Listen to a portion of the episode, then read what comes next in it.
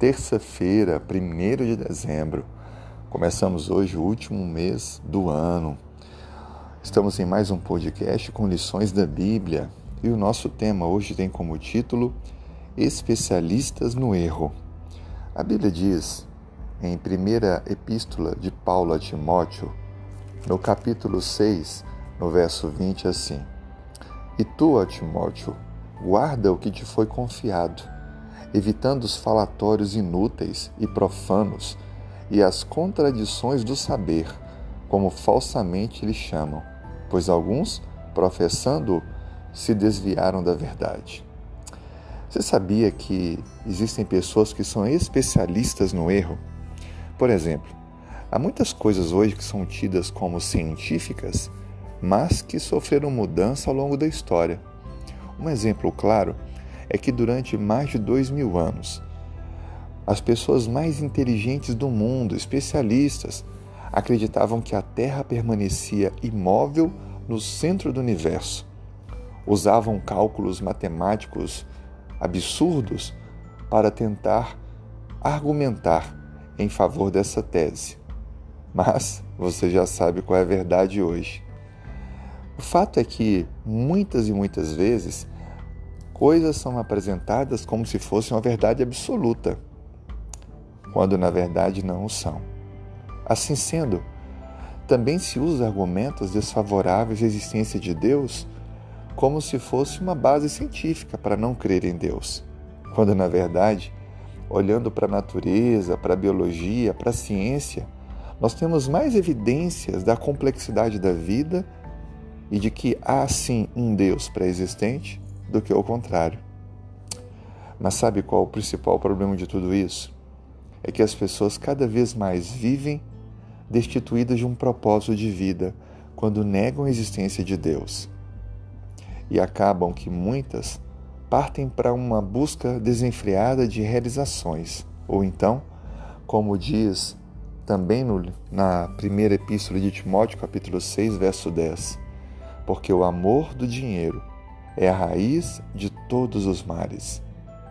A avareza tem sido o problema de muitas pessoas que acabam lutando em prol apenas disso, poderem ter mais para comprar mais, para fazer mais e acabam aumentando o vazio que existe em seu interior.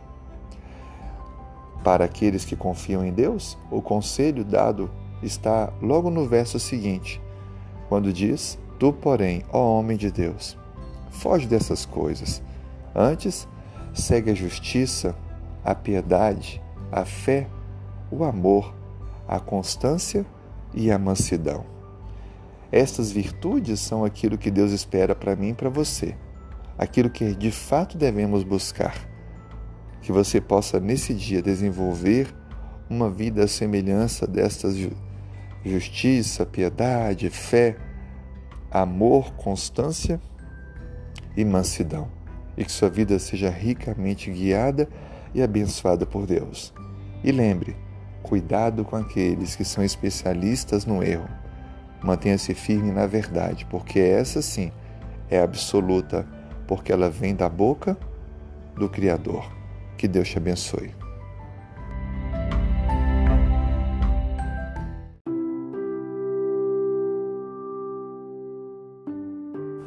Terça-feira, 1 de dezembro. Se puder, feche os olhos para falarmos com Deus. Senhor, muito, muito obrigado pela vida que se renova. Obrigado pela esperança de termos um futuro melhor contigo. Obrigado pelo perdão dos pecados, por nos dar um valor que não merecemos e nos dar a oportunidade diária de sermos novas criaturas não vivendo mais presos aos erros do passado, mas confiantes na certeza de um novo amanhã eterno contigo.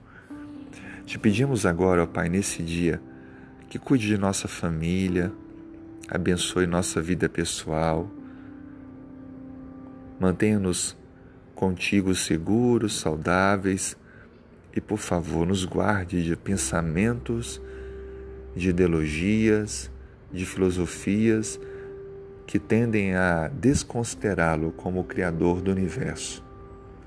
Que nós possamos nos manter fiéis ao Senhor e firmes na tua palavra, que é a verdade absoluta, porque ela vem do Senhor, que é o Criador do universo. Esteja com aquelas pessoas que estão doentes nesse momento e precisam da cura.